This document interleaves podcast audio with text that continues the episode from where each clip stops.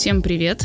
Это подкаст «Плохая мать». С вами Мария Штогрин. Я журналист в декрете. Моему сыну на этой неделе будет год. Э, мой советчик по продвижению и маркетингу советует мне, говорит, где размещается мой подкаст и что с ним нужно делать. Ну что, верить в мой успех, шерить, лайкать и комментировать, если вы согласны, например. Ну и если вы не согласны, тоже что-то прокомментируйте. Говорите, если хочется, но по-доброму. Мы ведем аудиозапись из гардеробной, как обычно, потому что здесь довольно неплохой звук, и меня не найдет мой сын. Нам нужно многое обсудить, а времени, как всегда, у нас в обрез, поэтому поехали.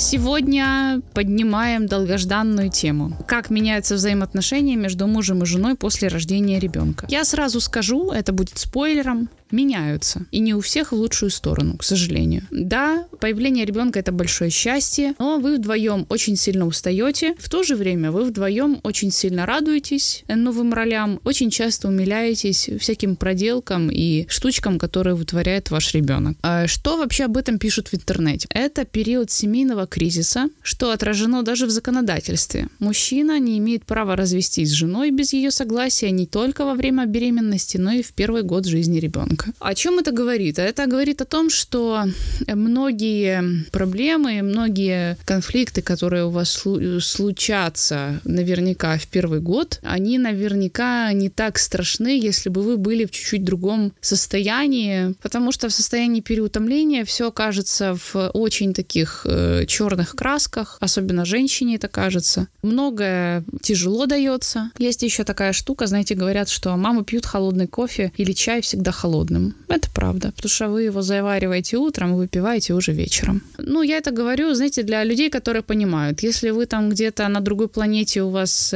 30 э, бабушек, две няни круглосуточные, конечно, вы всего этого, может, и не почувствуете. А ваш муж так и подавно. Но мы говорим о жизни, о людях обычных. Меня на эту тему подтолкнул подкаст, который я слушала еще зимой. Хотя чего греха таить? Я когда еще была беременна, я переживала, как поменяются мои отношения с мужем, честно скажу. Э, я верила, верила, что удастся договориться. И я очень часто пыталась договариваться. И вообще сейчас говорят, что многие, конечно, конфликты можно решить просто путем разговора. Ну, старайтесь, конечно, коммуникация, коммуницируйте. Так вот, про подкаст, который меня подтолкнул, значит, там две молодые мамы из двух разных стран. Я, честно вам скажу, я не помню даже, как он назывался, но они как-то так говорили не до конца, ну даже не то, что честно, они как будто стеснялись сказать, что у них них изменилось все. Они, вот я понимаю, почему, сглаживали углы во время разговора и называли, типа, отношения расширились, трансформировались, наполнились. Э, ну, в общем, э,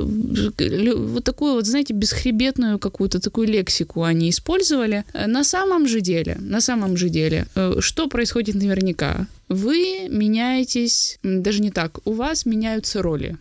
Вы просто там партнеры, муж, жена, тут вы уже родители, вас уже трое. Все нужно планировать, учитывать, все нужно делать с учетом того, что у вас маленький ребенок. Вы вокруг него пляшете. В первом эпизоде я говорила, что ребенок не подстроится под вас. Вы сможете его со временем подстроить под себя. Это да, со временем, но не сразу. Он не будет подстраиваться. Возможно, уже когда у вас там их будет больше, это второй и третий опыт, вам уже будет легче, опираясь на первый опыт, как-то корректировать корректировать и быть более расслабленным. Я уверена, что почти наверняка у кого первые дети, все очень серьезно планировали, подходили к вопросу, чуть ли не на четвертом а, месяце начинали изучать тему и изучать, какие там понадобятся э, эти бутылочки, соски и тому подобное. Я вам скажу так, это все можно купить в ближайшей аптеке. Об этом не надо париться. Я, например, детскую мебель, вообще мы ее забрали, когда я была в роддоме, а муж тем временем ее там дома собирал. Поэтому ничего страшного, если у вас вдруг что-то там не готово. Возвращаясь к нашей основной теме. В какой-то даже период, когда я изучала вот эту тему изменения взаимоотношений с мужем, я услышала такое явление, оно называется «Испытание ребенком». Есть еще книга одноименная.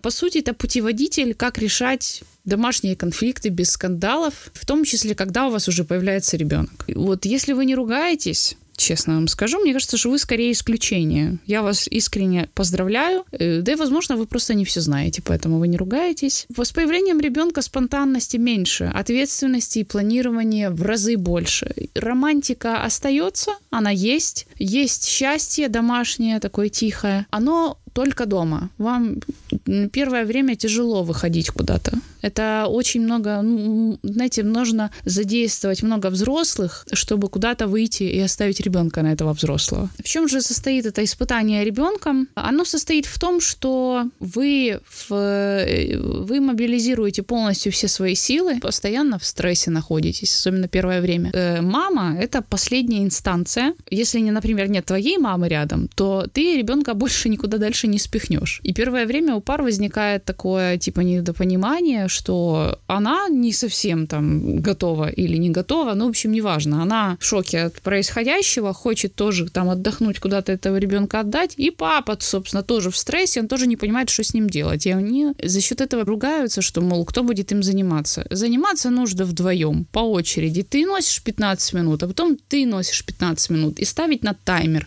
Все должно быть четко регламентировано. Если вы не можете между собой решить такие простые вещи. Очень часто я такое слышала, слышала, что после выписки женщины попадали домой, они не знали, что им делать, они сидели в полной прострации, прострации ждали мужей с работы, и как только там поворачивалась, знаете, этот дверной замок, что приходил муж домой, ей даже становилось легко, ей становилось хорошо, муж с незамыленным глазом помогал ей больше, чем она сидела и парилась целый день, как сделать, решить бытовой вопрос. Будет сложно. Как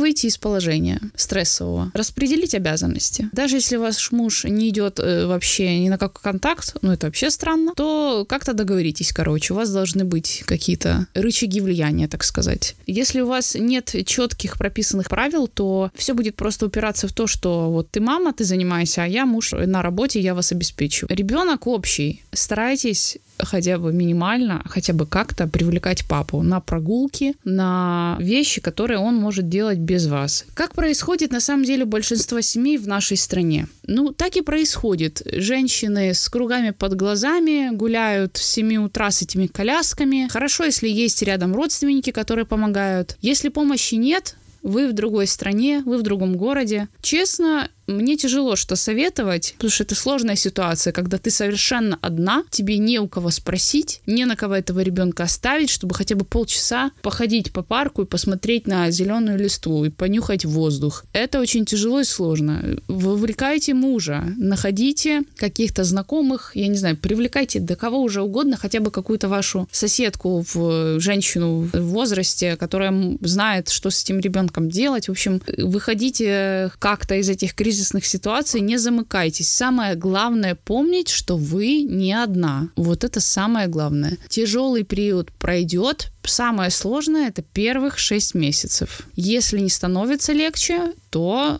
конечно, ищите няню, потому что легче, мы знаем, может и не быть. Значит, каким же должен быть папа в этой ситуации? Ну, хочется, конечно, сказать, знаете, ничего он никому не должен, и никаким он там быть не должен. Но, как я сказала в предыдущем эпизоде, вообще готовых рецептов нет. А, я в детстве была очень непослушным ребенком, спать я не хотела, и по ночам меня в коляске катал папа. Берите на вооружение. Э, я, когда, знаете, столкнулась с тем, что вот у нас выписали из роддома, у нас закончились наши веселые выходные, папе нужно нашему было бы было уже идти на работу, и я столкнулась с тем, что я ему завидую, что он куда-то уходит, что он может беспрепятственно передвигаться по городу, пойти выпить куда-то чая не спеша, пойти на ту же работу, переключиться. Конечно, с ребенком дома, ну, многие говорят, типа, что ты там, что ты там делаешь, чем ты там занимаешься, ты же просто дома сидишь. Нет, я не просто дома сижу. Парадокс женской доли в том, что ты переделываешь миллион мельчайших вещей по быту, и никто этого может и не заметить. Э, у меня на этот счет, знаете, есть такая простая фраза. Если я ничего не делаю, то почему к концу дня я, во-первых, разбита просто, я устала, и почему я за целый день не присела, не выпила чая, если я целый день ничего не делала. Если находятся критики, не знаю, там какие-то ваши родственники, смеют что-то говорить, не помогая, то вот просто возьмите лист бумаги, понимаете, против слова, написанного на бумаге, нет никакого приема. Вот просто выпишите список дел, которые вы делаете, в том числе с детьми. Вы посмотрите, что у вас просто миллион всего. Вот сейчас, знаете, сейчас какие-то тупые блогеры там себе пишут там, у меня столько дел на сегодня, нужно пойти на маникюр, педикюр, зайти на почту, сделать медитацию, выпить матчу. У вас, поверьте, когда у вас маленький ребенок, у вас такой список вообще всего, что вы в лучшем случае можете попасть в душ вечером. Поэтому не стесняйтесь, документируйте, если кто-то там считает, что вы ничего не делаете. Это далеко не так. А вообще лучше с этими людьми, знаете, и не общаться, если они так обесценивают всю вашу занятость.